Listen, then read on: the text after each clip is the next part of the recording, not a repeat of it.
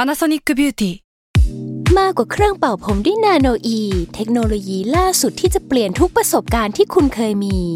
นาโนอีมอยส์เจอร์พลัสเพิ่มความชุ่มชื้นให้เส้นผมหลังใช้งานมากขึ้นถึง 18 เท่า พร้อมชะลอการเฟดของสีผมสำหรับคนชอบทำสีผม ดูแลความชุ่มชื้นทั้งเส้นผม หนังศีรษะและผิวคุณ Panasonic NA0J มีเทคโนโลยีนาโนอีที่ care only you Hi, I'm Daniel, founder of Pretty Litter. Did you know cats tend to hide symptoms of sickness and pain? I learned this the hard way after losing my cat, Gingy. So I created Pretty Litter, a health monitoring litter that helps detect early signs of illness by changing colors, saving you money and potentially your cat's life. Pretty Litter is veterinarian developed, and it's the easiest way to keep tabs on your fur baby's health right at home. Go to prettylitter.com and use code SPOTIFY for 20% off your first order and a free cat toy. Terms and conditions apply. See site for details. แซลมอนพอดแคสต์มันสดอร่อย ทฤษฎีสมคบคิด เรื่องลึกลับ สัตว์ประหลาด ฆาตกรรม ความลี้ลับที่หาสาเหตุไม่ได้ เรื่องเล่าจากเคสจริงที่น่ากลัวกว่าฟิกชั่น สวัสดีครับ ผมยศมันประพงศ์ ผมธัญวัฒน์อิพุดม นี่คือรายการ Untitled Case สวัสดีครับ สวัสดีครับ ยินดีต้อนรับเข้าสู่รายการ Untitled Case เช่นเคยครับผม ครับ วันนี้ก็มาอยู่กันใน EP ที่ 8 แล้วเนาะ ใช่ครับ อีพีนี้เราก็จะมาในหัวข้อ ญี่ปุ่น อืม ทำไมต้องเป็นเรื่องนี้ครับยศ ก็ด้วยความที่ความชอบของพี่ทันเนี่ย มาละ มันก็จะมี ยิงมาผมมีกละ เอาผมแบบเป็น 80 20 แล้วกัน คือคนอาจจะสงสัยว่า 80 คืออะไร 20 คืออะไร 80 ต้องเป็นเรื่องลี้ลับแน่เลย อ่า แต่จริงๆ80%เนี่ยคือเรื่องไอดอล อ่า อ่ะพี่ยอมรับสิ ไม่ผมว่าออก พี่ จาก ทำไม วงกา พี่ ร ทำหน้าเหมือน ออกจาไม่ยอกว ม งการ รับอะ แล้วไม่ได้ไม่ได้ไม่ได้ เราคิดว่าญี่ปุ่นมันมีเซนส์ของความเป็นประเทศที่ออฟเซสอะ เออ ลึกลับ เออ ลึกลับหมกมุ่นกับอะไรที่มันเนิร์ดเนิร์ดๆอะ มันมีความกี๊กมีความเนิร์ด อ่ามี มีความหมกมุ่นเนี่ยแหละออฟเซสเนี่ยแหละหมกมุ่น แล้วมันมีด้านมืดของความ อ่า ออฟเซสนี่ยแหละที่น่ากลัว พอเราไปสุดในแง่ไหนสักทางเนี่ย อ่า เอ้ยความสุดทางมันก็น่ากลัวเหมือนกันนะ เรื่องที่เราเตรียมมาใน EP นี้ครับ จริงๆอ่ะเราคิดว่าหลายคนน่าจะเคยได้ยินมาบ้าง แต่ก็อยากรู้เนื้อในของสิ่งเหล่าเนี้ย อืม สิ่งที่เราจะเอามาเล่าในวันนี้คือเรื่องลัทธิโอมชินริเกียวครับ อืม คือเอาตัวเราเองตัวตั้งอะเราแบบรู้แค่เหตุการณ์ที่มันเกิดขึ้น อ่ะ ปลายทางที่มัน ผม เป็น ด้วยผ ข่าม ว ด้วย อืม แต่เราเองก็ไม่รู้เลยเว่าว่าก่อนหน้านั้นน่ะลัทธินี้มันเกิดอะไรขึ้นบ้าง อือหือ มันมีอะไรเกิดขึ้นในนั้นที่ทำให้คนมันพร้อมที่จะออกไป ทำโศกนาฏกรรม ทำโศกนาฏกรรมครั้งนั้นน่ะ อืม พอเราไปค้นคว้าหาข้อมูลมาเรื่อยๆ แล้วก็พบว่าเชื่อแม่งน่ากลัวพอๆกับเหตุการณ์ในปลายทางเลยว่ะ อือหือ อันนี้คือเรื่องราวของลัทธิที่คนญี่ปุ่นคิดว่าแม่งน่ากลัวที่สุดในประวัติศาสตร์ของเขาแล้วอ่ะมันคือโอมเชนริเกียว อาจจะต้องเล่าจากปลายทางครับ ปลายทางคือว่าเหตุการณ์มันเกิดขึ้นในวันที่ 20 มีนาคมปี 1995 ครับ ครับ อยากให้ยศลองนึกถึงเช้าวันหนึ่งที่เราต้องนั่งรถไฟฟ้าใต้ดิน อืม ไปทำงานน่ะสักแปดเก้าโมงอะไรเงี้ยอารมณ์แบบคนแม่ง อ่าพลุกพล่าน พลุก เลย พล่านน่ะแน่นๆน่ะ เออ มันมีชายห้าคนของสมาชิกลัทธินี้อะ อือหือ ถือถุงที่ถุงข้างในนั้นน่ะ มีแก๊สซาลีนด้วย แก๊สซาลีน เออ แล้วก็ปกปิดมันด้วยหนังสือพิมพ์ อืมก็ คื คือ อ ไม่เนียนแหละใช่ไหม เนียนนิด เออ ๆคือก็พอสังเกตไม่ได้ว่ามันคือสิ่งที่แปลกปลอมอ่ะ อืมอืม เพราะมันมีผ้าอะไรปิดอยู่อะครับห้าคนนี้ก็กระจายตัวไปตามสายสถานีรถไฟต่างๆ ของญี่ปุ่นในโตเกียวนะ อืม พอถึงเวลาที่เขานัดหมายกันนะทั้งห้าคนเนี่ยก็เอาปลายร่มที่มันแหลมๆอ่ะมันจิ้มถุงนั้นให้แตกอ่ะ อ๋อ เพื่อให้สารเคมีที่อยู่ในถุงอ่ะ ไอ้แก๊สซาลีนเนี่ยให้มันไหลออกมา จริงๆมันคือสารเคมีก่อนแหละ อ่าฮะ เพื่อให้สารเคมีมันไหลลงมาลงบนพื้นน่ะ อือหือ ให้มันเจิกนองไปอ่ะแล้วด้วยความที่มันเป็นตอนเช้าอ่ะ คนมันก็เลยเดินเหยียบไปมา อ๋อ ทำให้ปฏิกิริยาของสารนั้นบนพื้นน่ะ มันกระจายตัวไม่รู้น่าจะเป็นวิธีการทางเคมีอะไรที่เราไม่ค่อยเข้าใจอ่ะ ก็แสดงว่าเป็นกระบวนการที่เตรียมตัวมาแล้ว เตรียมตัวมันดีมาก อือหือ พอคนเหยียบไปเยอะๆอะไอสารเนี่ยมันก็แพร่กระจายตัวไปในสายรถไฟ อืม มากขึ้นเรื่อยๆครับ หลังจากที่คนถูกสารนี้สูดสารนี้เข้าไปในร่างกายอ่ะ อือหือ บางคนก็อาเจียนเป็นเลือดออกมาณตอนนั้นเลยอ่ะ อื้อหือก็คืออาเจียนเป็นเลือดออกมาในขณะที่แบบคนแน่นรถไฟฟ้าขนาดนั้นเลยใช่ไหม ช่วงเช้าคิดดูสิ โอ้โห คนกำลังไปทำงานแล้ว เราเห็นคนข้างๆเราเริ่มอ้วกออกมาเป็นเลือด แล้วช่วงเช้าในญี่ปุ่นคือให้บวกคูณสองของไทยไปอ่ะ คูณสิบเลยก็ได้อะ คูณสิบเลยก็ได้อ่ะ นอกจากอาเจียนแล้วอ่ะ บางคนยังมีเลือดออกมาจากจมูก อืม ออกจากปาก ออกจากตาก็ยังมีอ่ะ โอ้โห คื แสดงว่าแรงมาก เหมือนสารพิษ เออ สารเคมีมันไปทำอะไรบางอย่างในร่างกายคนทำให้เลือดมันออกอะครับ บ้างก็นอนล้มลงไปบนพื้น แล้วก็ร้องโอดครวญแบบทรมานมาก อืมอืม กับสารเคมีชนิดนี้อะปลายทางคือว่ามีคนเสียชีวิต 13 คน แล้วก็บาดเจ็บ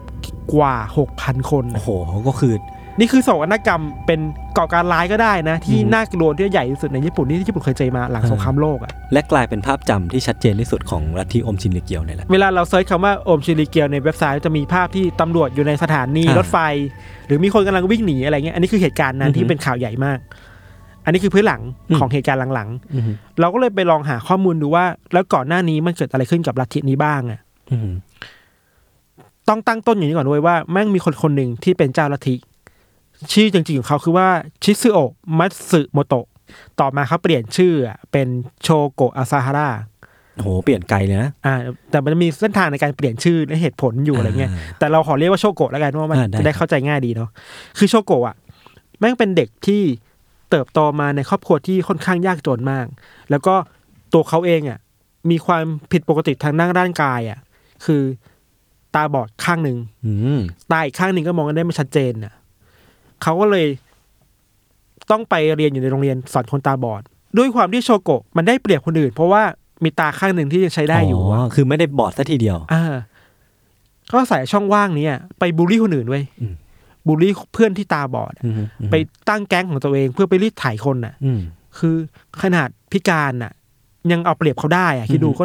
น่ากลัวตั้งแต่เด็กๆแล้วอะไรเงี้ย ก็คือนิสัยบางอย่าง ก็เริ่มมีกลิมส์มีแบบ เด็กๆแล้ว แวบๆมาให้เห็นบ้างแล้วตั้งแต่ ใช่ เด็ก ใช่แก่นจริง ๆ ของจิตใจโชโกะในตอนนั้นคือว่าเป็นคนที่อยากมีอำนาจ อืม อยากเหนือกว่าคนอื่นน่ะ อาจจะมีปมเพราะว่าตัวเองมีปมพิการด้วยมั้ง อืม ก็เลยคิดว่าโอเคอยากเป็นที่ยอมรับ แล้ววิธีการที่จะเป็นที่ยอมรับได้คือต้องมีอำนาจ อ่าต้องกดคนอื่นให้ลง ต้องกด ไป คนอื่นลงไปกดตัวเองอะไรอย่างเงี้ยครับ ไอ้ปมนี้ก็ติดตัวโชโกะมาเรื่อยๆเรื่อยๆเว้ยพอเขาเสพติดไอ้ความอยากมีอำนาจเยอะๆอ่ะแล้วหลงไหลที่จะมีสถานะทางสังคมที่เหนือกว่าผู้อื่นนะเขาก็เริ่มคิดหาวิธีการ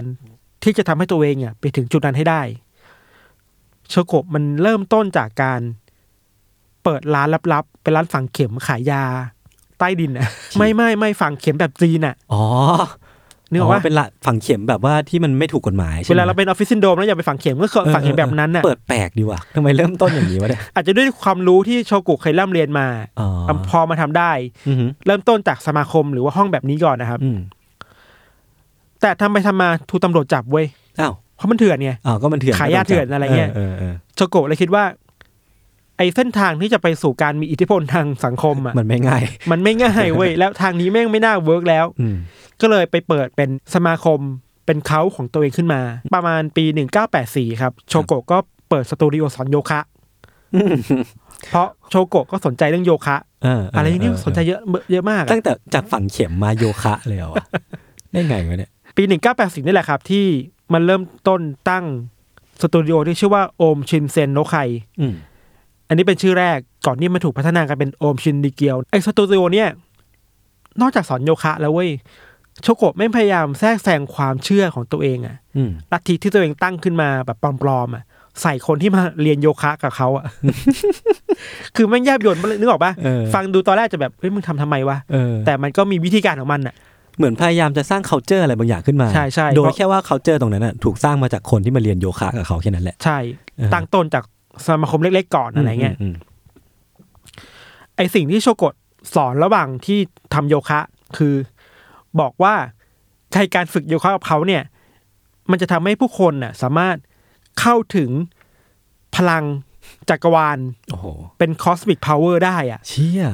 โยคะสามารถดึงพลังจากจักรวาลมาชักเราได้อะ เอ้ยคือคือจริงๆแล้วมันก็มีจุดเชื่อมโยงกันได้อยู่นะ คือแบบ มันเชื่อมโยงไปเรื่อยๆอะ เออเออเออมันก็เป็นพอเป็น connect the dot ได้อยู่อะ เออ พอเริ่มจุดติดอะกระแสเริ่มมา เริ่มมีคนมาสมาคมเรื่อยๆ เริ่มมีคนมาเรียนโยคะ และสนใจโชโกะมากขึ้นเรื่อยๆอะ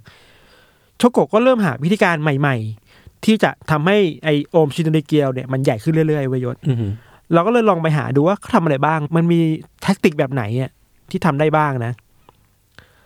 ตอนประมาณปีหนึ่งเก้าแปดหก อืม โชโกะก็เริ่มอ้างว่าตัวเขาอะสามารถบรรลุภาวะของความเป็นมนุษย์ได้แล้วอะ โอ้โห โคตรยิ่งใหญ่อะ เออ คือไม่ใช่มนุษย์อะแล้วเหนือกว่าเทพเจ้าอีกอะสมมติว่ามนุษย์มันถูกปกครองด้วยเทพเจ้าอะโชโกะบอกว่าตัวเองอะข้ามทั้งสองเทียร์ไปแล้วอะ โอ้โห ไปอยู่จุดสูงสุดของโลกแล้วอะ เชี่ยนี่คือบียอนบียอน เออ มากๆอ่ะ และไอการที่ทำให้โชโกะไปถึงจุดนั้นได้อะ อือหือ เขาอ้างว่าเพราะเขาไปนั่งสมาธิที่ภูเขาฮิมาลัยนามสามสามวันสามคืน เพื่อบรรลุอะ มีสตอรี่ของมันนะ ยังไม่พอพอบรรลุภาวะของความเป็นมนุษย์ได้แล้วอ่ะการจะสร้างเขาได้อ่ะหนึ่งในหลักการที่หลายเขาทั่วโลกทำ อะ คือ อย่างที่เราเคยคุยกันไปในพิโซด สร้างวันสิ้นโลก อ่ะดิสโทเปีย ดิสโซเปียหน่อยๆอะไรเงี้ยโชโกะสร้างคำทำนายขึ้นมาว่า อีกไม่นานอ่ะ โลกของเรามันจะจบลง เพราะว่าสงครามโลกครั้งที่สาม อืม โดยเป็นสงครามระหว่างอเมริกากับญี่ปุ่น อืม แล้วญี่ปุ่นก็จะแพ้อเมริกาอีกรอบหนึ่ง อืม แล้วคนที่จะรอดได้ก็คือคนที่มาอยู่กับโอมชินริกเกียวนี่แหละ โอเค ก็ตาม แพทเทิร์นของ เบ ความ สิ เป็ ก น พล็ เขา อต อะ ของความ อ่ะ ความเป็นเขาเนี่ยแหละ มีสถานะของตัวเองที่เป็นเทพเจ้าเหนือกว่าเทพเจ้าแล้ว แล้วก็มีคำทำนายแล้วอ่ะ ทีนี้ก็ต้องหาวิธีปลูกฝังความคิดของตัวเองอ่ะ ลงไปในคนที่อยู่ในลัทธิให้ได้ครับ อืมอืม วิธีการหนึ่งที่โชโกะทำแล้วเราคิดว่ามันน่าสนใจมาก แล้วแม่งตรงจุดว่ะโชโกะมันไปเปิดสถานปฏิบัติธรรม เปิดแถวแถวๆภูเขาไฟฟูจิที่มันแบบปลีกวิเวกอ่ะ อืมอืม เดี๋ยวลองคิดดูสิไอการพาคนกลุ่มหนึ่งอะไปทำกิจกรรมในที่ที่มันแบบตัดขาดจากสายสัมพันธ์ในสังคมอะ อืม เงียบๆไม่มีอะไรอยู่เลยอะโชโกะพยายามทำให้คนเหล่านั้นอะละทิ้งตัวตนตัวเองอะ อืม คือปั่นหัวไปเรื่อยๆอะ เพื่อจะได้ ล้างสมอง เพื่อที่จะได้ปลูกฝังตัว ใช่ ตนใหม่เข้าไป ใช่จะอินพุตอะไรอะก็ต้องเอาสิ่งที่มีอยู่ออกไปก่อนนะ เอ้ย ซึ่งแม่งเก่งอะ เออ เก่งว่ะ ซึ่งมันก็อ่ะไม่อยากชมอ่ะ แต่มันก็ ก็ก็ มันรู้จุดอะ เ มันรู้สูตรอะ รู้ มัน รู้ รู้ สู สู ต ต ร ร อะ อะ ไรนั่นแหละ อืม นอกจากนั้นมีอีกสองสามอย่างที่เราคิดว่าน่าสนใจที่ทำให้โชโกะดูน่ากลัวมากๆ อืม วิธีการหนึ่งที่ดังมากคือโชโกะแม่งถ่ายรูปตัวเอง นั่งสมาธิแล้วลอยได้อะ เฮ้ยเบิร์ดแมนป่ะเนี่ย ไม่ถึง ฉากแรกของ ไม่มี Birdman ปิง อะ ไม่ปิ งคือเป็นปริ้นแอดอันหนึ่งอ่ะนึกออกเป็นภาพโฆษณา เออ ภาพนิ่งอันหนึ่ง เออ แล้วโชโกะกำลังนั่งสมาธิก็ลอยอยู่บนอากาศหรือ ม จะพื้นนิดหน่อยอะไรเงี้ยแล้วมีจะมีก๊อปปี้ประมาณว่าอภินิหารอะไรบางอย่าง อภินิหารก็คือเหมือนที่เขาเคยบอกว่าเขาเป็นสิ่งมีชีวิตที่อยู่เหนือพระเจ้าไป เอ แล้ว อ อะ ทำได้แล้ว อะไรพวกนี้ เงี้ย คือแบบเบสิกมากๆป่ะ แล้วแม่งดันมีคนเชื่อว่ะ เชี่ย ก็แปลกดี ต้องชมคนตัดต่อนะ วิธีการง่ายๆเราไปฟังพอดแคสต์ของฝรั่งที่เขาเล่าถึงเรื่องพวกนี้เขาบอกว่า สิ่งที่โชโกะทำคือง่ายมาเลยก็คือนั่งสมาธิแล้วก็กระโดด ดันตัวเองขึ้นมา แล้วก็ชักผ้าค่อยๆสแนปหลายๆช็อตอ่ะ คือ แต่ ถ้าซู ป ม ลายทางมันเห็นไงว่ามันลอยได้อ่ะ ถ้าซูมเข้าไปดูอะผมว่ากล้ามเนื้อตูด ของของโช ของ โกะ เกร็งอเนี่ยู่ยอาจหมดแล้ว จะเกรงอยู่ จุดเปลี่ยนของลัทธิโอมชินริเกียวครับ มันมาตอนประมาณปี 1988 อืม โชโกะมีวัตถุดิบในการสร้างสตอรี่ในระดับหนึ่งแล้ว อือหือ ทีนี้ต้องหา tools ในการเล่าอ่ะ อะไรที่มันจับต้องได้ใช่ไหม อ่า นั่นคือมังงะเว้ย อ๋อเหรอ โชโกะสร้างมังงะขึ้นมา อืมม เพื่อเผยแพร่คำสอนเรื่องวันสิ้นโลกของงมชินโดริเกียวให้คนทั่วโลกกับคนในญี่ปุ่นได้รับรู้อะ เชี่ยนี้แปลก มังงะก็คือการ์ตูนญี่ปุ่นนะครับเผื่อใครไม่ อ่า ทราบ การ์ตูนเล่มๆอะ อืม โดเรมอนไดก้อนบอลอะไรทำนองนั้นนะครับ นอกจากมีมังงะแล้วอะก็มีอนิเมะด้วย เออ ไปฉายตามทีวีท้องถิ่นอะไรเงี้ยที่พีคมากคือ มีไอดอลของตัวเองด้วย โอ้โหโหย ตอนน่าจะไม่เรียกว่าไอดอลหรือเรียกอะไรไม่รู้แต่ว่ามันมีเกิร์ลกรุ๊ปอะ ก็คือจะเป็นแบบใช้เจแปนิสเคาเจอร์มาใช้ทั้งหมดเลย มากคือเอาป๊อปเคาเจอร์มาใส่ความ เออ เป็นเขาอะไอความสำเร็จแบบนี้แหละ ที่ทำให้โอมชินโดริเกียวมันแมสขึ้น อืมอืม คนมาหามากขึ้น จากเดิมที่โชโกะตั้งสมาคมนี้ตั้งลัทธินี้ ในห้องฝึกโยคะของเขา ใช่ ใช่ไหม มันมาถึงจุดที่มันไปไกลมากอะ เออ แล้วจากที่เขาคิดว่าเขารู้ตัวมาตลอดว่า เขากำลังหลอกคนอื่น เพื่อให้ตัวเองมีอำนาจทางการเมืองทางสังคมอะ อือหือ แม่งเริ่มคิดแล้วเว้ยว่าเฮ้ยหรือกูมีพลังอำนาจเหนี่ยธรรมชาติจริง ๆวะ โอ้โห คือจากเรื่องหลอกในวันนั้นน่ะ พอมันถูกทำให้เป็นจริงจริงจริงขึ้นเรื่อย ใช่ ๆ มันจะกลับกลายเป็นความจริงขึ้นมาในหัวเข นอกจากหลอกคนอื่นแล้วอะ เออ ไอการหลอกคนอื่นซ้ำๆแล้วมันได้ผลน่ะ มันทำให้โชโกะคิดว่า หรือเรามีพลังอำนาจอย่าง เออ ที่เราหลอกคนอื่นนั้นจริง ๆวะ เออ ไอเนี้ยโคตรน่ากลัวเลย น่ากลัวน่ากลัว คือมันเริ่มเชื่อกับตัวเองแล้วอ่ะตัวเองคือสิ่งที่เหนือกว่าเทพเจ้าอ่ะ อืม กลวิธีของโชโกะที่ทำให้คนมันหันมาหาโอมชินริเกียวได้เยอะๆอะคือว่าเปลี่ยนวิธีการเล่า จากให้คนไปโฟกัสที่คำสอน อือหือ ให้มาโฟกัสที่โชโกะแทน ก็คือแทนที่จะทำให้คนมันเชื่อในคำสอนของโชโกะหรือว่าลัทธิของโชโกะ อ่าอ่า ก็คือให้มาเชื่อว่าโชโกะเองอ่ะเป็นสิ่งมีชีวิตที่เหนือพระเจ้า ใช่ แล้วแบบทำได้ทุกอย่างมี ใช่ พินิหารลอยได้ และให้เชื่อว่าโชโกะคือแหล่งที่มาของพลังอำนาจต่าง เออเออเออ ๆ เพราะแม่งคือสิ่งที่เหนือกว่าเทพเจ้าไปแล้วไง อืม หลังจากนี้แหละแม่งโคตรเวียดอ่ะคือเราต้องตั้งต้นก่อนว่าโชโกะเท่ากับแหล่งที่มาของพลังงาน อ่อ่อ่อ่าสมการนี้ สมการนี้คือตั้งต้นนะ อ่าต้องตั้งไว้อยู่ เพราะฉะนั้นมันต้องมีวิธีการที่จะทำให้เรื่องเล่าเนี่ยมันชัดเจนยิ่งขึ้นเว้ย อ่า โชโกะบอกว่าสิ่งสำคัญที่เขาจะทำให้กับโลกนี้ต่อไป คือว่าล้างกรรมกามา อ๋อ ให้กับคนทุกคนบนโลกนี้ คือ cleansing อ่ะ เออ ทำให้มันหายไป เหมือนล้างบาปใช่ไหม อ่ะประมาณล้างบาปอะไรเงี้ยครับ เพราะฉะนั้นก็จะสร้างอุปกรณ์ สร้างสินค้าเอามาเยอะมาก อ่าอ่าอ่า เช่น โชโกะเอาน้ำที่ตัวเองอาบอะ อืม มาใส่ขวด และให้คนในลัทธิกิน ซึ่งมันเป็นไปได้ เพราะว่าเขาสร้างภาพว่าตัวเองเป็น แหล่งพลังงาน เออ และ และลัท จะ ธิ สร้าง นี้เขาอ่ะคือเขาอ่ะคือลัทธินี้เลยอ่ะ ใช่ ฉะนั้นน้ำที่ออกมาจากเจ้าของลัทธิหรือว่า ใช่ พระเจ้าอะไรเงี้ย ใช่ ก็จะเซ็กซี่สำหรับคนที่แบบเป็นคนในลัทธิเขาอะเนาะ กินน้ำเพื่อล้างบาป เออ และสร้างพลังให้ตัวเอง นอกจากน้ำนะ เลือดก็กิน โอ้โห แต่ว่าอ้างว่าเลือดแต่ไม่รู้ว่าไอ้เลือดน้ำสีแดงๆนี่ให้คนกินน่ะมันคือเลือดจริงหรือเปล่าอ่ะ เออนี่ก็น่าคิดนะ แต่ ว่าจะเป็นเลือดห มันก็มีคนในลัทธิที่กินตามโชโกะไว้ย อืมอันนี้น่ากลัวสุด เพอคิดว่ามันมาจากเจ้าลัทธิยังไม่หมดแค่นั้น ใครก็ตามที่มาแตะต้องตัวโชโกะอะจะได้รับพลังงานเยียวยาชีวิต ฮะ กลับไป เชี่ย มีคนบอกว่าโชโกะใช้คำอ้างเนี่ยเพื่อไป sexual harassment ผู้หญิงในลัทธิที่พีคสุดเว้ย มีสองอัน ม อันแรกคือว่า โชโกะบอกว่าเขาสามารถส่งพลังงานให้ผู้ชายคนหนึ่ง ให้คนคนนั้นน่ะ อัดอั้นตัวเอง ไม่ช่วยตัวเองได้อะ เฮ้ย เดี๋ยวนะ คือยังไงนะ คื คือ อพลังยับยั้ง ยับยั้งการอารมณ์อ่ะ แล้วทำไมมันถึงสเปซิฟิกได้ขนาดนี้ ไม่ วะ รู้ พี่ทำไมมันถึงสเปซิฟิกแค่การอารมณ์วะทั้ ไม่ งนั้นที่แบบ รู้ ควบคุมอย่างอื่นก็ได้ะ คือมันต้องสร้างสตอรี่ไง เออ และคนนั้นมันน่าจะเป็นคน เออ ดังในญี่ปุ่นด้วยเป็นแบ ไม่ บคนในวงการ แปลกดีอะ บันเทิงอะไรเงี้ยที่เป็นคนในลัทธินั้นน่ะ อือหือ แต่ที่พีคมากมากมากที่สุดคือว่าโชโกะสร้างหมวกไฟฟ้าขึ้นมาอันหนึง อืม คิดถึงหมวกเหล็กๆ ครอบหัว แล้วต่อสายจากหัวของตัวเองอะหมวกตัวเองอะออกไปยังหัวของ อื้อหือ คนในลัทธิสี่ห้าสายอะ เออ เขาบอกว่าไอเนี่ยคือเครื่องที่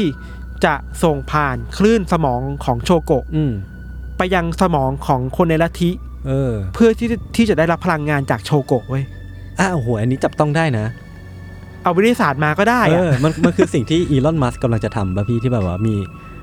เขาจะย้าย อ่ะอ่ะอ่ะ ข้อมูล อ่ะ ทั้งหมดในสมองของเราเข้าไปอยู่ในชิปเล็กๆที่ เขา ฝังอเรียกว่า ยู่ข้างในสม เบร อง นแฮก เออโอ้โห จุดเปลี่ยนที่ทำให้โชโกะน่ากลัวมากขึ้นกว่าเดิมมากๆ เพราะว่ามีวันหนึ่งที่คนในลัทธิตาย อืม เพราะถูกโชโกะสั่งให้ไปปฏิบัติธรรมลงในสระว่ายน้ำอ่ะคือกลั้นหายใจในน้ำนาน อืม ๆ ขึ้นมาเขาก็เสียชีวิต อาจจะเป็นเพราะว่าโรคหัวใจหรืออะไรไม่รู้นะ อ่าอ่าอ่า และไอ้สิ่งเนี้ยมันคือวิกฤตหนึงนะเว้ย อืม เพราะโชโกะพูดมาตลอดว่า การที่มาอยู่ในลัทธินี้อ่ะมันจะทำให้ชีวิตของทุกคนดีขึ้น เออ อ้าวแต่แม่นามีคนตาย ขัดคำสอนของลัทธิขัดสิ่งที่โชโกะเคยพูดไว้ ใช่ ทุกอย่าง แต่แม่งกลับเปลี่ยนสตอรี่ทำให้จุดเปลี่ยนสำคัญมันเกิดขึ้นน่ะ อ่าฮะ โชโกะไปสร้างสตอรี่ใหม่ว่า ที่เขาบอกเขาเป็นเทพเจ้าหรือเทพเจ้าอ่ะ อือฮึ จริง ๆ แล้วอ่ะเขาได้พลังงาน มาจากพระศิวะเว้ย โอ้ พระศิวะคือเทพของการทำลายล้างอ่ะ เออ แปลว่าโชโกะมีอำนาจในการทำให้คน ทำลายล้างด้วย ตาย เป็น โอ้โห เจ้าชีวิตคนน่ะ ก็คือเปลี่ยนสตอรี่ มัน แบบ เป็น ไป สตอรี่ เล นิ ย ด อะ เดียวอ่ะ ไปเอาพระศิวะมาของที่เป็นของศาสนาอื่น ใช่คือมันตัดแปะความเชื่อมาใส่อ่ะ เออเออ แล้วมัน make sense ให้กับตัวเองด้วยการบอกว่า ไอการทำให้คนอื่นตายอ่ะ มันคือการปลดปล่อยคนคนนั้นน่ะ อือฮึ จากชีวิตที่แย่อะให้ไปสู่ชีวิตใหม่ที่ดีกว่าเดิม อืมอืมอืม ซึ่งนี่เราคิดว่าไอ้เฮียแม่งเก่งว่ะ เออเขาเรียกว่าพลิกวิกฤต ให้เป็นโอกาส แล้วนี่คือจุดเปลี่ยนที่ทำให้โชโกะมีอีโก้มากขึ้น เพราะคิดว่าทำอะไรก็ได้แล้วอะขณะที่ว่าแบบคนตายเกิดขึ้นจริง ๆอะ อาจจะทำให้ลัทธิพังก็ได้ ใช่ แต่เขาสามารถเปลี่ยนเรื่องเนี้ยให้กลายเป็นโอกาสที่ทำให้ลัทธิมันเติบโตได้ ใช่ อีโก้มันก็เลยสะสมขึ้นมาอีกอ่ะ เพราะฉะนั้นน่ะ ไม่ว่าใครจะตายหลังจากนี้ อือฮึเขาก็ ไม่ว่าจะ สมรถ อยู่ในลัทธิ เออ หรือตายเพราะว่าคนในลัทธิอ่ะ ม มันจะมีเหตุผลนี้มารองรับว่าว่าโชโกกฆ่า อืม ต้องการให้เขาตายเพื่อให้เขาไปมีชีวิตใหม่ที่ดีขึ้นในอนาคตอ่ะ โอ้ ในภพภูมิหน้า อะไรจะเกิดขึ้นก็ได้แล้วอะในลัทธิเนี้ย ความน่ากลัวคือว่าไม่อธิบายได้ไง อืม มันมีเหตุผลรองรับของโชโกะไง อือฮึ มันเลยทำให้คนเชื่ออะไรเงี้ยครับ หลังจากที่อีโก้ของโชโกะมันเริ่มมากขึ้นมากขึ้นมากขึ้นเรื่อยๆครับ เขาก็เริ่มคิดว่าตัวเองอ่ะ ใหญ่แล้วแหละ อืม ซึ่งก็ใหญ่จริงๆนะ ในระหว่างนี้อ่ะสี่ห้าปีที่ผ่านมาเนี่ย โชโกะไปสร้างคอนเนคชันกับพวกยากูซ่า อือฮึ มาเฟีย พวกผู้มีอิทธิพลในญี่ปุ่นทั้งหลาย เผยแพร่ความเชื่อไปยังต่างประเทศด้วยนะ รัสเซียอะไรเงี้ย อือฮึ โดยเอาเอาโยคะนี่แหละ อ๋อ เข้าไปใส่ เออ จนทำให้ลัทธินี้มันได้เงิน อือฮึ มาหมุนมากขึ้นเรื่อยๆอะไรเงี้ยครับ อืม เขาคิดว่าตัวเองใหญ่โตพอ จึงจะลงเลือกตั้งเว้ย อ่า เพราะตามความฝันในวัยเด็กที่อยากเป็นนายกของญี่ปุ่น อือฮึ แต่ปรากฏว่าคนไม่เอาด้วยอ่ะ อืม มันเวทไปอ่ะ โชโกะแพ้แบบราบคาบเลยอะ อืม แพ้จากการเลือกตั้งราบคาบ แล้วทำให้โชโกะโกรธมาก ว่านี่คือผู้ยิ่งใหญ่นะเว้ย เออ คิดว่า พวก ตัวเอง เจ้า ใหญ่ มาปฏิเสธ ที่สุ ฉันได้ยังไง แล้ว อะไรเงี้ย ออ หลังจากนั้นน่ะคาแรคเตอร์ของโชโกะก็เปลี่ยนไปมาก จากคนที่มันค่อนข้างจะนิ่ง อือฮึ ๆ กลายไปมีความดุดัน อืม คือเรียกกราดมากขึ้น มีความเกรี้ยวกราดมากขึ้นนั่นแหละ ด้วยเงินที่เขามีอยู่อะครับยศเขาก็เลยรีบไปสะสมอาวุธอะ อือฮึ แล้วก็ไปเปิดฐานทัพลับของตัวเองเว้ยที่โอกินาวา เออ คือเป็นฐานทัพเลยของเขาของโอมชินิเกียวเลย อือ อะ ฮึ เอาคนเข้าไปอยู่ในนั้น เอาอาวุธ เอาเฮลิคอปเตอร์ไปอยู่ในนั้น โอ้โห แล้วก็แก๊สซาลีนวัตถุการทำอาวุธเคมี เออฮะ สะสมเรื่อยๆที่เกาะที่โอกินาวาที่เขามีอยู่อะ ก็คือจากที่เคยใช้อำนาจในการปกครองคนเฉยๆอ่ะกลายมาเป็น อืม ใช้อำนาจในการทำให้มันดู aggressive มีความ ใช่ โมโหโกรธา ใช่ มากขึ้น เพราะอยากทำลายล้างไง อืม เพราะว่าโลกไม่เอาด้วยอะไรเงี้ย เออผิดหวังจากการที่เลือกตั้งแล้วแพ้นั่นแหละ ใช่ อีโก้มันมันถูกท้าทายอะ เออเออ มันน่ากลัวไง พอสุดท้ายแล้วครับ พอสะสมของมาเรื่อยๆ จนเขาคิดว่ามันพอแล้ว อือฮึ โชโกะก็วางแผนที่จะปฏิบัติการ อืม เขาก็สั่งคนนี่แหละ ให้ไปโตเกียว อืม ให้ไปเอาแก๊สซาลินไปไปฆ่าคน ก็อย่างที่เราได้ อย่างที่เล่า ไปตอน มา ต้น พอเราเล่ามาขนาดเนี้ย มันเราเองยังคิดว่า คนในรัฐที่มันทำตามได้ยังไงวะ อืม ก็เข้าใจได้เพราะว่าอ๋อมันถูกสั่งสมมาอย่างนี้ไง อืม มันถูกปลูกฝังความเชื่อมาว่า ไอการฆ่าคนของโอมชินริเกียวเนี่ย มันคือการไปปลดปล่อยเขาอะ ใช่ มันคือการมันเป็นเรื่องที่ make sense ทั้งหมดเลย ถ้าคุณ เออ เชื่อในลัทธินี้นะ เออ ซึ่งก็น่ากลัวว่าคือ คนเรามันสามารถเปลี่ยนจากหน้ามือไปหลังมืออะ ม จากคนแค่อยากเหนียวกว่าคนอื่นนะ อืม กลายเป็นสู่คนที่สามารถสั่งคนไปฆ่าคน อืม โดยที่ไม่รู้สึกผิดบาป อืม อะไรแล้วอะ สิ่งที่น่ากลัวกว่าก็คือ โชโกะทำได้ยังไงมากกว่าเนี่ยแหละ ผมว่านะ มันมีคนวิเคราะห์เว้ยว่าโชกุอะเป็นโรคหลงตัวเอง เออเป็นนาร์ซิสซิสใช่ไหม ใช่ คิดว่าตัวเองเก่ง เท่ อ่าฮะ มีอำนาจยิ่งใหญ่ อือฮึ เพราะฉะนั้นทำอะไรก็ได้ มันสั่ง คจะ สม ฟั มาตั้งแต่เด็กเหรอปะ ใช่ ที่เรื่องจริงเขาเกิดมาเขาอาจจะมีปมแหละที่ว่าตา อืม ดวงตาเขาอาจจะไม่ อืม ไม่สม อืม ประกอบ แต่ว่าด้วยความที่เขาอะไปเรียนอยู่ในโรงเรียนคนตาบอดที่มีแต่คนที่ตาบอดจริงๆอะ อืม เขารู้สึกว่าเขาเหนือกว่าคนพวกนั้น แล้วมันก็ อืม สั่งสมมาเรื่อย ใช่ เหมือนที่ยศบอกอ่ะ มันต่อจุดไปเรื่อยๆ แล้วทุก อือฮึ จุดมันคอนเน c กกันหมดเลยอะ อืมอืม จุดในวันแรกของการบูลลี่ เพื่ออยากเหนือกว่าคนอื่นนะมันอาจจะเป็นผลลัพธ์ไปสู่การที่ฆ่าคนก็ได้อ่ะ ๆเออฆ่า ผ่าน คน ไปยี่สิบปีสามสิบปีอ่ะมันเหตุผลนี้ไม่งอยู่ในตัวโชโกะมาตลอดอ่ะ อือหือ สุดท้ายแล้วครับ เราคิดว่าเหตุการณ์ที่น่ากลัวทิ้งท้ายไว้คือว่า พอโชโกะถูกจับคนในรัฐที่ถูกจับอ่ะ ครับ ตำรวจก็ไปค้นฐานทัพลับของโชโกะที่โอ ที่โอ กินากิาวนา วา สิ่งที่ตำรวจพบคือว่า แผนการของโชโกะที่จะใช้เฮลิคอปเตอร์อะ อือหือ บินขึ้นไปบนท้องฟ้าญี่ปุ่น แล้วก็โปรยสารซาลีนอะ อื้อหือ ลงมาบนพื้นดินให้คนตาย อันนี้คือแผนการที่ ใช่ ยังไม่ได้เกิดขึ้น ถ้าตำรวจจับไม่ได้หรือว่าเหตุการณ์ที่รถไฟใต้ดินมัน มันหายวับไป เออ อะ่ะคือไม่มีรู้ใครทำอ่ะ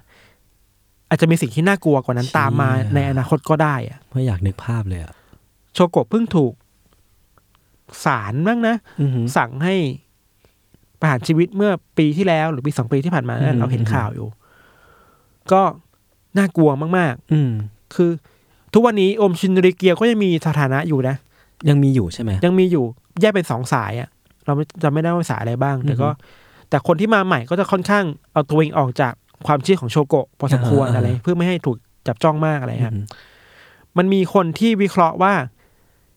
เหตุผลที่ทำให้ลัทธิแบบเนี้ยมันเติบโตขึ้นในญี่ปุ่นได้ค่อนข้างมากอะครับ เพราะว่าในสภาพสังคมญี่ปุ่นน่ะเนาะข้อแรกคือว่าแม่งกดดันมากเลย อ่ะ ว่ะ มันเครียดมันกดดัน แล้วกลุ่มเป้าหมายที่โชโกะพยายามสื่อสารไม่ถึงอะมันคือกลุ่มเด็กมหาลัยที่กำลังจะเรียนจบ อืม แล้วก็พวก first jobber อะ เออ ที่ไม่ต้องแข่งขันกับการหางาน struggle เพิ่งเริ่มงานและปรับตัวเข้ากับวัฒนธรรมการทำงานแบบญี่ปุ่นที่มัน อ่า เค ฮะ ร่งเครียด อ่าฮะ ไม่ค่อยได้อะไรเงี้ย อือหือ เมื่อมันเครียดมันมันเหนื่อยล้า มันต้องการที่พึ่งทางใจอ่ะ อือหือ แล้วศาสนาญี่ปุ่นอ่ะมันมีทางเลือกเยอะมากอ่ะ อือหือ โชโกะเลยตอบโจทย์คนไง อืม แล้วอีกอย่างคือว่า อันนี้พูดในทางการเมืองเลยนะ อืม มันมีคนวิเคราะห์ว่า หลังจากที่ญี่ปุ่นแพ้สงครามโลกครั้งที่สองอ่ะ อเมริกามันพยายามจะสร้างบริบททางสังคมให้มันมีความเชื่อเยอะ อืม ๆ เข้าใจว่าอเมริกามันคนเข้ามาปฏิรูปญี่ปุ่นหลังสงครามอะครับ ออกกฎหมายต่างๆ ที่ทำให้การก่อตั้งองค์กรทางศาสนา ย่อยๆอ่ะ มันเกิดขึ้นได้ง่าย อ๋อ เพื่อให้สังคมมันแตกกระจายกันอ่ะ เออ อันนี้ก็เป็นผลลัพธ์ทางการเมืองด้วยเหมือนกัน อือหือ อีกอย่างคือว่าการตรวจสอบองค์กรเหล่าเนี้ยทำได้ยาก อืม เพราะอเมริกาก็วางไว้เหมือนกัน อืม ว่าอะไรเงี้ยแต่ก็เชื่อครึ่งได้ไม่เชื่อครึ่งทฤษฎีแบบนี้มันก็บาง ค ที อน มั ซ นก็ เปอซี่แหละ เอออ ม ด้วยเหมือนกันอะไรเงี้ยแต่เราคิดว่า สภาพสังคมหลังสงครามโลกครั้งที่สองของญี่ปุ่น กับความเครียดที่สะสมในตัวคนน่ะ อือหือ มันก็เป็นปัจจัยอีกปัจจัยหนึ่งนอกจากตัวโชโกะที่ทำให้เกิดความน่ากลัวแบบนี้ขึ้นมาในญี่ปุ่นนะครับ อืมอืม ประมาณนี้ คือถ้าเป็นแคมเปญการตลาดอะพี่ เรียกได้ว่าโชโกะแม่งเจาะกลุ่มทาร์เก็ตได้ถูกมากเลยนะ รู้ทาเกต เออ เมสเซจชัด กลยุทธ์ชัด บอกได้ว่าลูกค้า ต้องการ ซื้ product อะไร นี้ มาใช้แล้วจะได้อะไรกลับไป ใช่ เออ นี่คือเขาไง เออเออ ความน่ากลัวของลัทธิที่มันสามารถเข้าไปถึงใจคนได้เยอะอะ น่ากลัวน่ากลัว สิ่ง ถ้า ที่ผมชอบมากที่สุดคือไอ้เนี่ยแหละพี่ไอ้เหตุการณ์ที่แบบทิ้งสารเคมีลงมาจากเฮลิคอปเตอร์อะคือถ้ามันถ้าเขาจับโยโกะโชโกะไม่ได้อะในเหตุการณ์รถไฟใต้ดินตอนนั้นนะนะมันจะเกิดอะไรขึ้นวะ น่ากลัว จะมีคนตายอีกกี่คนวะเนี่ย อาจจะมากกว่านั้นน่ะ เออน่ากลัวมากกว่า ซึ่งก็ดีแล้วที่มันไม่เกิดขึ้น ใช่ นะ ใช่ใช่ใช่ใช่ ครับ เรื่องของเราก็ประมาณนี้ครับ ส่วนเรื่องของยศจะเป็นยังไงก็เดี๋ยวมาฟังกันในเบรกหน้าครับ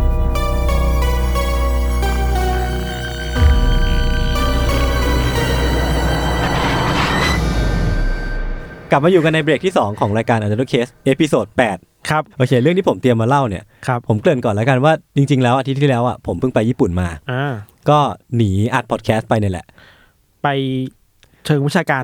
ไปเที่ยวนี่วะพี่ จบกัน ซื้อของฝากนู่นนี่เต็มหมดเลย จบการที่ว่าเขาไปวิเคราะห์แบบสภาพไต้ฝุ่นอะไร พี่ผมไม่ใช่คนรักงานขนาด โอ นั้น เคครับโอเค คือผมก็ไปโตเกียวมา ก็เหมือนไปพักผ่อนเนี่ยแหละ แล้วก็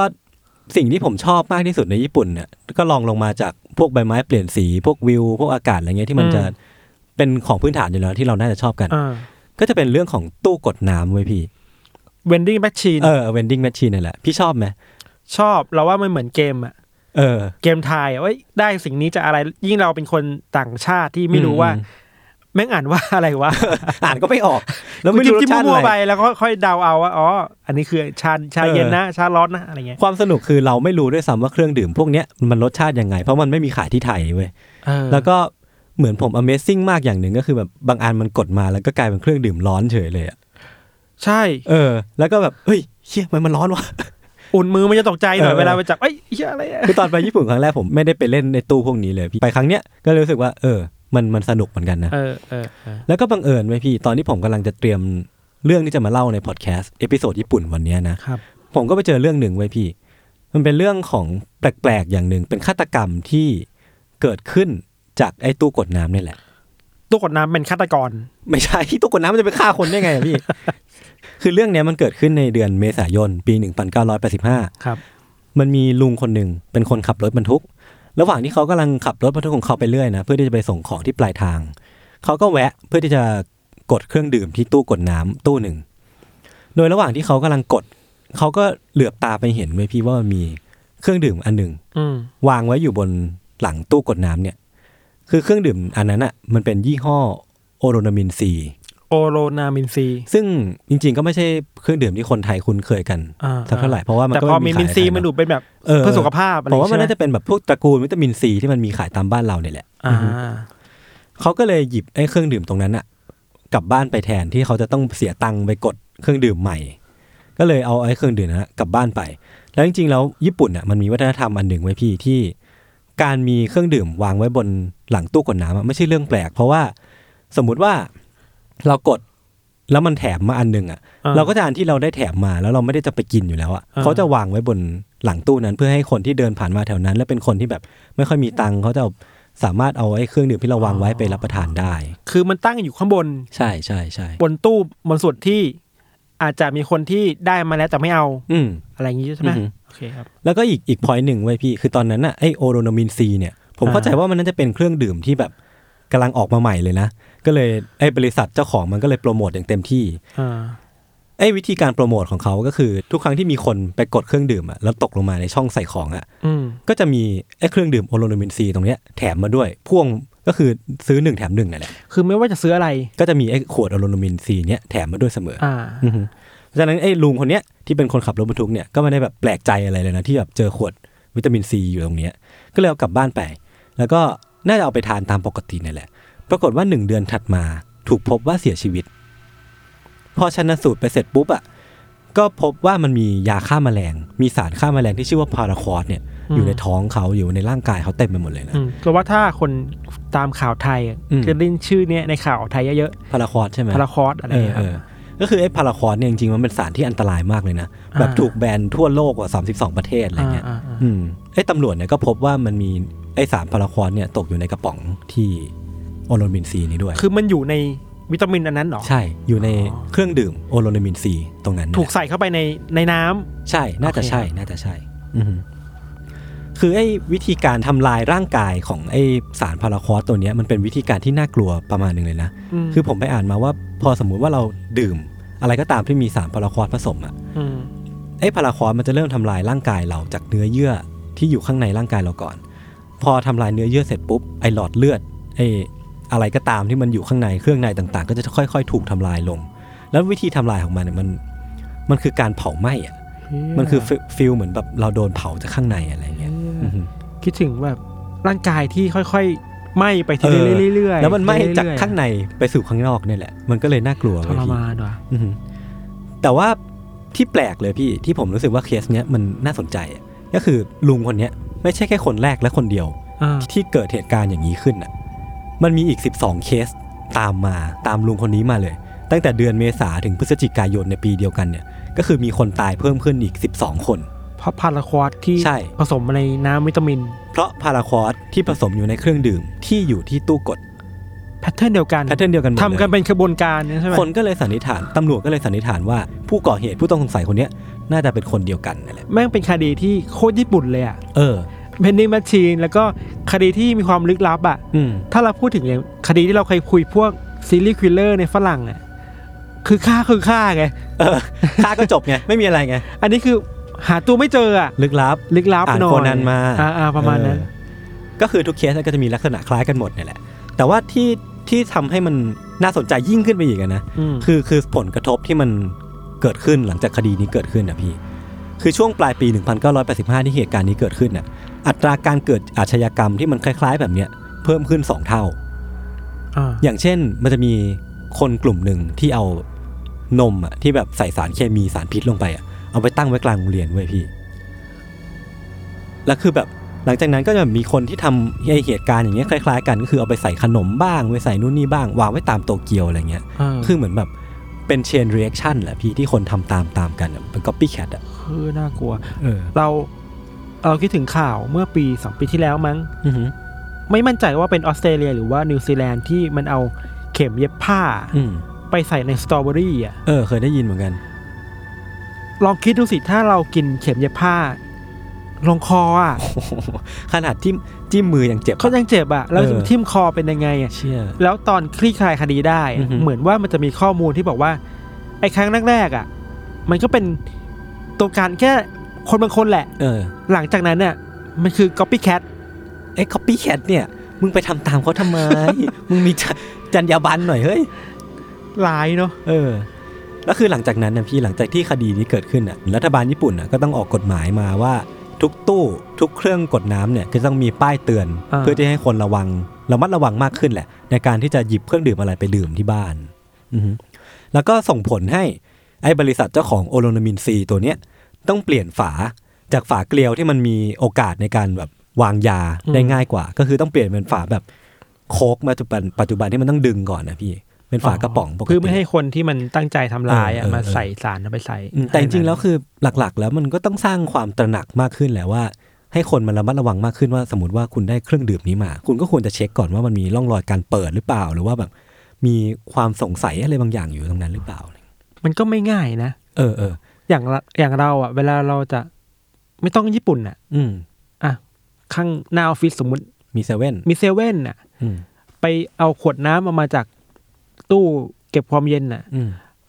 ไอเราก็ไม่คิดว่ามันจะต้องมีคนมา จริง รอบวาง จริง ยาขนาดนั้นน่ะ แล้วทำไมต้องเป็นเราด้วยแล้วทำไมต้องแบบเซเว่นสาขานี้ด้วยมันมี ใช่ ความ ไหม เป็นไปได้น้อยมาก เราว่า เล ตะ ย กะความกลัว อืม มันคล้าย ๆ กันน่ะ อืม คือเรื่องเนี้ยมันทำให้ผมนึกไปถึงเรื่องหนึ่งไว้ยพี่ ครับ ที่ผมเคยได้ยินมาเหมือนกันนะนะ อ่า คือเรื่องเนี้ยมันเกิดขึ้นในที่ที่ไม่ใช่ญี่ปุ่นแหละ มันคือเกิดขึ้นในชิคาโกสหรัฐอเมริกา คือคดีเนี้ยชื่อว่าชิคาโกไทลีนอลเบอร์เดอร์เกิดขึ้นในปี 1982 ก็คือไล่เลี่ยกัน เป็นช่วงก่อนหน้าคดีนี้ประมาณ 3 ปี คือรายละเอียดคดีนี้เนี่ย มันจะเป็นประมาณว่าไอ้ผู้ต้องสงสัยหรือว่าฆาตกรเนี่ยเขาเอาสารเคมีหรือว่าสารพิษ ให้ออกมาอยู่ในรูปแบบของเม็ดยา แล้วไปใส่ไว้ในไทลีนอลอะแบบพี่คือเอา ผ ยา สมผสมลงไปในเม็ด เออ อื่น ใช่ คือเอาเหมือนเปิดฝาเทเลนอลขึ้นมาแล้วก็แบบเอาไอ้ยาพวกเนี้ยใส่เข้าไปในผสมผสมปนเปกันไป ๆ ติดใจมาทำด้วยอะไร เออ คน แล้ว พ ก็ นี้ แบบเหมือนแบบกระจายตัวอยู่ในทั่วชิคาโกเนาะ อ่า คือเหตุการณ์เนี้ยมันส่งผลให้มีผู้เสียชีวิตประมาณ 7 คน Impact ที่ยิ่งใหญ่กว่าผู้เสียชีวิตอะพี่ ก็คือมันส่งผลให้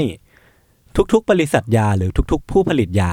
จะต้องใส่ใจในการออกแบบแพคเกจจิ้งมากขึ้นอะก็คือเหมือน อืม จากเดิมที่มันอาจจะเป็นฝาเกลียวปกติอะอาจจะต้องมีวิธีทริคอย่างหนึ่งที่แบบต้องกดเข้าไปก่อนแล้วค่อยหมุน อืมอืมอืม ไอ้พวกเนี้ยก็จะเกิดขึ้นจากไอ้เหตุการณ์โศกนาฏกรรมนี้แหละ คือคนตายอ่ะก็แย่แล้วอ่ะ เออ คนที่ไม่ได้ทำอะไรผิดอ่ะ ใช่ ก็ต้องมาป้องกันกับไอการกระ เออ ทำแย่ๆแบบนี้อีกอ่ะ จริงๆ แล้วมันเป็นกลุ่มคนเล็ก ๆ เท่านั้นนะแต่มันส่งผลให้แบบหน่วยงานใหญ่ๆ หรือว่าภาครัฐต้องออกมาดูแลใหญ่โต แล้วก็อีกอย่างหนึ่งคือไอ้พลาสติก หรือว่าเม็ดโฟมที่มันจะพี่อาจจะนึกภาพเปิดฝาเทลินอลเนาะ อืม มันก็จะมีเลเยอร์อีกเลเยอร์หนึ่ง อ่า กั้น ตรง ไว้ ต ระ ร ห ง ว่าง กลาง เออ ระหว่าง เออย ากับฝามัน ไอ้นั่นแหละเกิดขึ้นมาจากเหตุการณ์นี้นั่นแหละ คือก่อนหน้านี้ไม่มีมาก่อน อ๋อที่เราใช้กันอยู่ทุกวันเนี่ย ใช่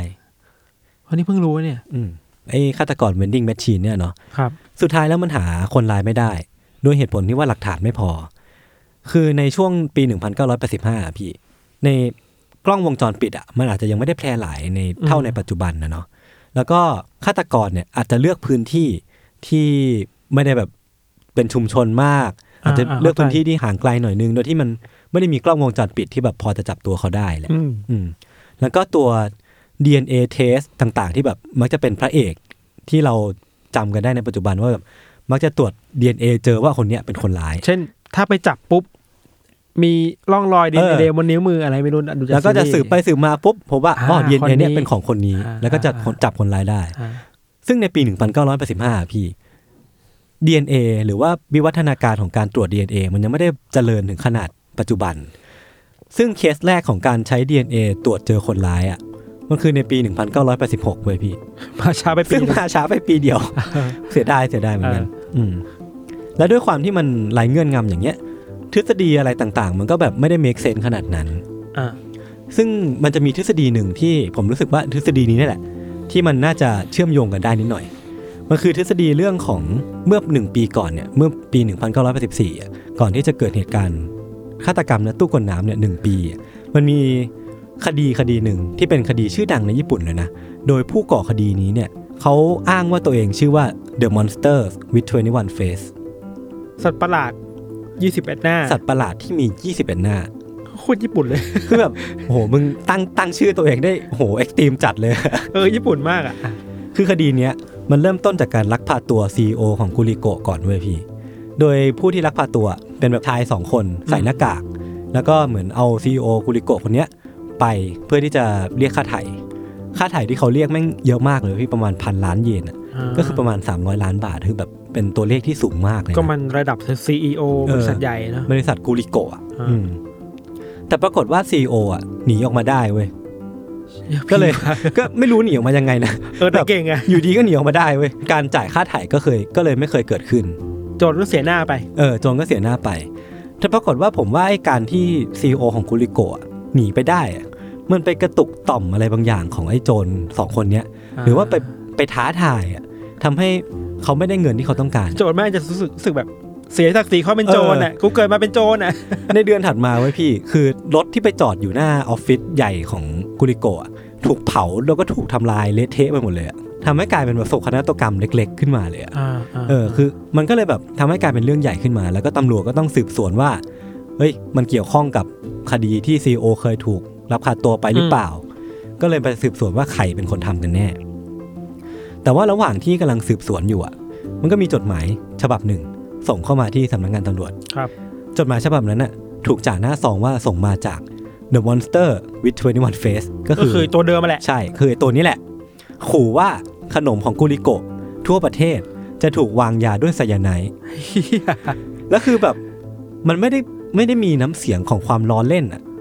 มันมีความจริงจังแฝงอยู่ในภาษาที่เขาเขียน กันโชคกันโชค เออ แล้วไม่เพ รู้ ราะว่า ใช้คำไหนนะแบบเออขู่ให้กลัว เออมันแล้วมันด้วยความที่มันมีความน่าเชื่อถือจากการที่เขาเคยลักพาตัวซีโอมาแล้วด้วยอ่ะ แล้วก็มีไอ้วินาศกรรมอะไร เออ บางอย่าง ตึกเกิดขึ้นบนหน้าตึกแล้วอะไร การวางยาไซยาไนด์อาจจะเกิดขึ้นจริงก็ได้ ถึงแม้อาจจะไม่ได้เกิดทั่วประเทศ แต่ถ้าสมมติว่าเกิดขึ้นสักที่ที่หนึ่งก็ไม่ควรจะเกิดขึ้นแล้วอะ เออ ทำให้ตำรวจเนี่ยสั่งให้กุลิโกะต้องถอนขนมทั้งหมดที่เขามีอะออกจากชั้นวางทั่วประเทศ คือทั่วประเทศนะตอนนั้นน่ะจะไม่มีขนมของกุลิโกะอยู่เลย แต่อาจจะมีอยู่ก็แค่แบบเป็นร้านชำเล็กๆ ร้านลุงกับป้าขายอะไรเงี้ยที่แบบไม่ได้ยินข่าวอะไรเงี้ยเนาะ แต่จริงๆคือถ้าร้านใหญ่ๆหรือว่าร้านที่แบบถูกสั่งมาจากรัฐบาลก็จะไม่มีกุลิโกะอยู่เลย เหตุการณ์นั้นน่ะทำให้กุลิโกะเสียรายได้ไปมากกว่า 20 ล้านเลยเว้ยพี่ แล้วก็ต้องไล่พนักงานออกไปประมาณ 400 คนน่ะ แค่จดหมายแผ่นเดียว เออ คือแบบโอ้โห ะ ทำไมมันถึงต้องทำกันขนาดนี้ด้วยก็ไม่รู้โศกนาฏกรรมเนี้ยเนาะหรือว่าไอ้ไอเหตุการณ์เนี้ยหลักฐานชิ้นเดียวที่ตำรวจมีอ่ะคือภาพจากกล้องวงจรปิดในร้านสะดวกซื้อ กล้องวงจรปิดเนี้ยจับภาพชายคนหนึ่งได้ คือชายคนนั้นน่ะลักษณะคือ รูปร่างน่าจะสูงประมาณหนึ่ง แล้วก็ใส่หมวกแก๊ปปิดหน้าปิดตา ชายคนนั้นนะมีพฤติกรรมแปลกๆอย่างหนึ่งไว้ยพี่คือเขาอะหยิบกล่องขนมกุลิโกะออกมา จากจากในกระเป๋าเนี่ย แล้วก็ยัดเข้าไปที่ชั้นวางในร้านสะดวกซื้อ ทั้งทั้งๆที่ชายคนนั้นไม่ใช่พนักงานในร้านสะดวกซื้อนั้นอะก็เลยคิดว่าอันเนี้ยเป็นเบาะแสที่น่าจะสำคัญที่สุดแหละที่สามารถชี้ตัวไอ้ไอ้ The Monster with 21 Face นี้ได้อะ จับได้ไหม พอได้หลักฐานเพิ่มมา มันก็ทำให้การสืบสวนสอบสวนของตำรวจอ่ะมันก็เริ่มเข้มข้นขึ้นเรื่อยๆ แต่ในระหว่างนั้นอ่ะพี่มันก็จะมีจดหมายฉบับหนึ่งส่งขึ้นมาแบบ ส่งเข้ามาแบบกวนตีนอ่ะ เหมือนพยายามหยอกล้อกับตำรวจเรื่อยๆว่าแบบ เอ้ยตำรวจอ่ะเลิกโกหกเถอะเลิกเฟกนู่นเฟกนี่พูดความจริงกับประชาชนสักที อาชญากรอาชญากรรมทั้งหลายเนี่ยมันเกิดขึ้นมาจากคำโกหกของคุณทั้งสิ้น ก็เหมือนเป็นจดหมายเยาะเย้ยมากกว่าแหละที่เขาจับไม่ได้สักทีอะเออในปลายเดือนมิถุนายนปีเดียวกันเนี่ยก็คือปี 1984 เนี่ย Monster with 21 Face เนี่ยก็ได้ส่งจดหมายมา บอกว่าจะหยุดทุกการกระทำถ้าเขาได้เงินไป 50 ล้านเยน แต่ว่าวิธีการให้เงินที่เขารีเควสมาในจดหมายเนี่ยแปลกมากเลยพี่ คือเขาจะให้ตำรวจอะนั่งรถไฟความเร็วสูง ไปสู่เกียวโต แล้วในระหว่างทางอ่ะ เขาจะตั้งธงสีขาวไว้ตามทางไว้พี่ แล้วทุกครั้งที่ตำรวจเห็นธงอ่ะ จะให้โปรยเงิน ประมาณหนึ่ง โยน อ่ะ โปรยไปตามทุกครั้งที่เห็นธงแบบโปรยออกไปข้างนอกโปรยไปข้างนอกแล้วเขาจะไปตาม เก็บ คือแบบ เอ เหี้ อย ก็คิดได้เนาะ มันอะไรของมึงวะเนี่ย เออ แต่สุดท้ายแล้วอ่ะ พอตำรวจถือเงินจำนวน 50 ล้านเยนขึ้นไปบนรถไฟนั้นจริง ๆ ก็ไม่พบว่ามีธงตั้งตั้งไว้ตามทาง หลอกอีก หรือ หลอก ไม่กล้า หลอก อ่า แต่สิ่งที่ตำรวจพบอะ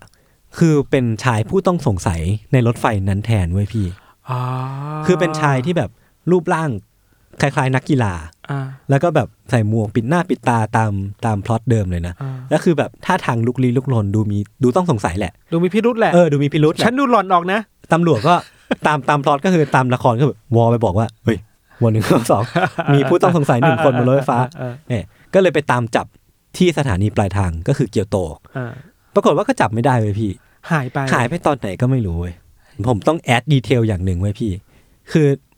ไอ้ดีเทลเนี้ยมันไปปรากฏอยู่ในภาพสเก็ตของตำรวจที่ออกมาภายหลังจากที่เบสออนไอ้ฟุตเทจจากกล้องวงจรปิด แล้วก็การพบเห็นของตำรวจครั้งเนี้ยนะก็ออกมาเป็นภาพสเก็ตของคนร้าย ก็เป็นแบบรูปลักษณ์ประมาณผู้ชายปกติแหละพนักงานออฟฟิศแต่ว่าแววตาของเขาอะมีความคล้ายจิ้งจอกมาก ยังไงถึงจอก ๆแบบตาแหลมๆตาขี้โกงขี้โกง อ๋ อะ อ เจ้าเล่ห์ โอเค เจ้าเล่ห์ห โอ น่อย เค หนึงอะอืม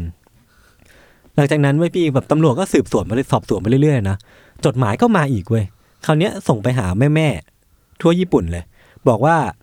ไอ้แก๊งของ The Monster with 21 Face เนี่ย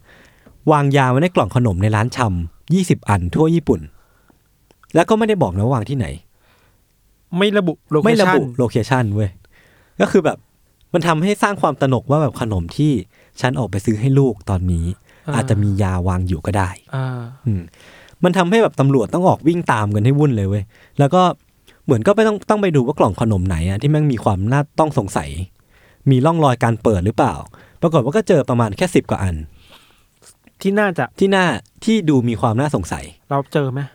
ที่ผมอ่านมามันไม่ได้บอกว่าเจอสารเคมีในนั้นไหม อ่าอ่า หรือไงเนี่ย แต่ก็สะท้อนได้ว่าตำรวจก็วุ่นวายเหมือนกันแหละ เออ เหนื่อย ก็คื เหมือนกันแหละเจ โด อน อะไร ปั่น แบบเนี้ย หัวอะ เออเออเออ แล้วก็เหมือนพอเอาออกมาเสร็จปุ๊บ ก็ไม่มีเหตุการณ์เลวร้ายอะไรเกิดขึ้นนะ อ่า ก็คือส่วนตัวผมคิดว่าน่าจะปั่นหัวแหละ เออ เออ แล้วเรื่องนี้ก็เป็นข่าวใหญ่ใช่ป่ะ เป็นข่าวใหญ่เป็นข่าวใหญ่ ก็คือสื่อก็จะมารายงาน ใช่ใช่ใช่ อ๋อ อย่างที่พี่ทันพูดเลย พอเป็นข่าวใหญ่เสร็จปุ๊บอะสื่อก็จะมาช่วยกันรายงาน ประชาชนก็กดดัน เพราะว่ามันส่งผลกับการใช้ชีวิตของเขา เขาอาจจะซื้อของกล่องขนมที่มียาพิษไปให้ลูกกินก็ได้อะและด้วยความกดดันทุกทิศทุกทางเนี่ยแหละ มันส่งผลให้มีเหยื่อรายแรกของโศกนาฏกรรมนี้เกิดขึ้นอะก็คือตำรวจ ที่เขาตัดสินใจว่าเขาจะฆ่าตัวตายเพราะเขาทนรับความกดดันไม่ไหวแล้วอะ มันเหมือน วิ่งไปตามหาอะไรไม่รู้ที่ เออ ไม่รู้ว่ามันจะอยู่ไหนอะ ไม่รู้ว่ามีจริงด้วยซ้ำหรือเปล่าอะอืม ใช่โหด แล้ววิธีการที่เขาตัดสินใจฆ่าตัวตายอ่ะคือเขาเผาเว้ยเขาเผาตัวเองจนตายอ่ะแบบ ตายด้วยการเผาเผาตัวตายอ่ะ เพราะเครียดนะเนาะ เพราะเครียดแหละมันเดสเพรสมากๆ อือฮึคือหลังจากที่ตำรวจคนนั้นอ่ะ ตัดสินใจเผาตัวเองอ่ะ ก็มีจดหมายที่เป็นฉบับสุดท้ายของ Monster with 21 Face ส่งมา บอกว่าตำรวจที่เผาตัวเองตายไปคนนั้นอ่ะ โง่ แบบโดนโดนมันปั่นหัว แล้วสุดท้ายอ่ะเขามันก็บอกว่า ที่มันทำไปทั้งหมดอ่ะมันคือการกลั่นแกล้งแบรนด์ใหญ่ๆเท่านั้นเองเว้ย อ่า มันมันแค่มีความสุข มีความสนุกกับการกลั่นแกล้ง แบรนด์อย่างกุลิโกะแบรนด์ที่มันแบบใหญ่มากๆ แล้วมัน ด้วยความที่สังคมญี่ปุ่นมันน่าจะแข่งขันสูงด้วยแหละ เออ ความกดดันในแง่ของโลกทุนนิยมอะไรเงี้ย มันจะทำให้ประชาชนอย่างเรามีความโกรธแค้นบริษัทใหญ่ ๆ ที่เป็นขั้วอำนาจอย่างนี้ได้ เออเออ อืม มันน่ากลัวทั้งกับตำรวจเองอะ่ะ อืม ที่ต้องไปอย่างที่เราบอกมันต้องไปวิ่งหา ใครก็ไม่รู้ที่ทำจริงไหมก็ไม่รู้อะ่ะ แต่มันเป็นความรับผิดชอบของตำรวจที่ต้องแก้ไขเรื่องนี้ให้ได้ ใช่ มันคือความรับผิดชอบของเขาอะ แล้วประชาชนที่รู้ข่าวนี้ผ่านสื่ออะเขาต้องอยู่กับความกลัว จากจดหมายจากใครก็ไม่รู้อะ พอกลัวเสร็จก็ต้องไปกดดันให้ตำรวจอะเร่งหาตัวคนร้ายให้ได้เว้ย เป็นวงจรแบบนี้อะ เออ เลยเข้าใจว่าเออตำรวจคงเครียดแหละ อืมแต่สุดท้ายแล้วอ่ะ คดีเนี้ยก็จบลงโดยที่กัน ไม่มีแม้แต่ผู้ต้องสงสัย และไม่มีคนร้าย จับอะไรไม่ได้เลย จับอะไรไม่ได้เลย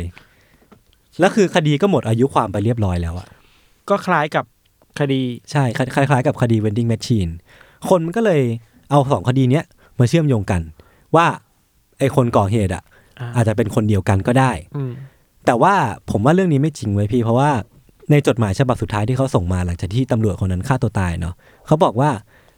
จะไม่มีเหตุการณ์อย่างนี้เกิดขึ้นอีก อ่า หรือว่าถ้ามีอ่ะก็จะเป็น copycat ไม่ใช่พวกเขาทำ อ่า เพราะเขาหมดความสนใจที่จะทำเรื่องพวกนี้เรียบร้อยแล้ว อ่าเราเราแอบคิดว่าคนที่มันจะทำแบบนี้ได้อะมันต้องมีความเกลียด หรืออ ม มีความโกรธกับแบรนด์แบรนด์นั้น ใช่ แบบฝังใจมากอ่ะ ไม่ใช่แค่อยากเล่นอ่ะ อื ม ถ้าไม่โรคจิตนะ มีปมอะไรบางอย่างอ่ะ อาจจะเป็นไม่รู้สิคิดแบบเร็วๆแบบพนักงาน อดีตพนักงานของแบรนด์นั้นไม่นะ อ๋อเฮ้ยถ้าเป็น ถูก พล็อตหนัง ไล่ ก็จะ ถ้าเป็นเพราะหนัง ย่า อ่ะ เเ ถูกไล่ออก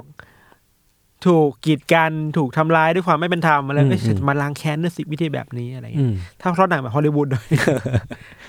โอเค ก็เรื่องที่ผมเตรียมมาก็วันนี้ก็มีประมาณนี้พี่ ญี่ปุ่นมันน่ากลัวแบบนี้แหละเนาะ ใช่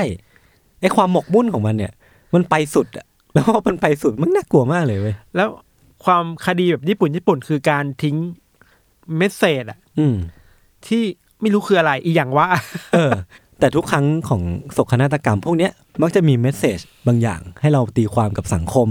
ณตอนนั้นหรือว่าไอเหตุการณ์ทางประวัติศาสตร์อะไรต่างๆนานามากมาย อีกอย่างที่เราคิดว่ามันเกิดขึ้นในญี่ปุ่นบ่อยๆ คือ เป็นเหตุฆาตกรรม เหตุความรุนแรงที่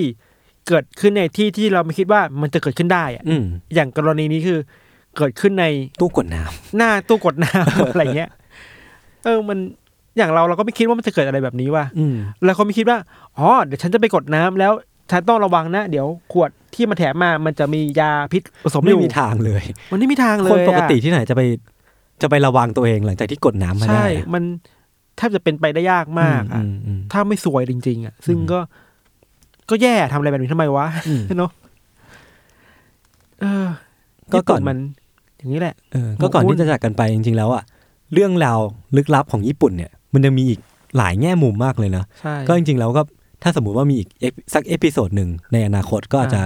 เอาเรื่องญี่ปุ่นกลับมาเล่ากันใหม่ คือไม่ใช่ว่าพวกเราไม่ชอบญี่ปุ่นนะเว้ย เออ เราชอบ เฮ้ยผมชอบญี่ปุ่น ชอบ มาก ญี่ปุ่นมาก แต่เราคิดว่า ในแง่หนึ่งของความหมกมุ่นหรือ ม ออฟเซสแบบนี้อ่ะ มันก็มีด้านมืดด้วยเหมือนกัน ใช่ใช่ ที่ ใช่ใช่ ไปหมกมุ่นกับอะไรแปลก อืม ๆ แล้วมันจะร้ายมากเมื่อหมกมุ่นแล้วมันไปทำร้ายคนอื่นอ่ะ อืม อันเนี้ยไม่ค่อยน่าส่งเสริมเมื่อไหร่ แต่คนญี่ปุ่นนี่มันหมกมุ่นเยอะๆโอตาคุที่เก่งๆ มันก็มีนะ ที่มันเก่งแล้วเอาความสามารถตัวเองมาใช้ได้และดีอะไรเงี้ยครับ ใช่ใช่ ประมาณนี้ครับ โอเคครับสำหรับวันนี้ผมแล้วก็พี่ทันก็ขอตัวลาไปก่อน ไว้พบกันใหม่ใน u n t e r t a l Case เอพิโซดหน้า ครับผม ว่าเราจะเตรียมเรื่องอะไรมาเล่าให้ทุกคนฟังอีกเนาะ ครับ ติดตามได้ทางไหนบ้างครับพี่ทัน Spotify อ่ะถูกหนึ่งละ Apple Podcast Apple Podcast Podbean SoundCloud Podbean SoundCloud YouTube อ่าโอเค แล้วก็ Facebook ของ Salmon Podcast ครับ โอเคครับผม ผมทำได้ ครบถ้วน วะ ครับผม วันนี้ ครั ก็ บ ลาไปก่อนสวัสดีครับ สวัสดีครับ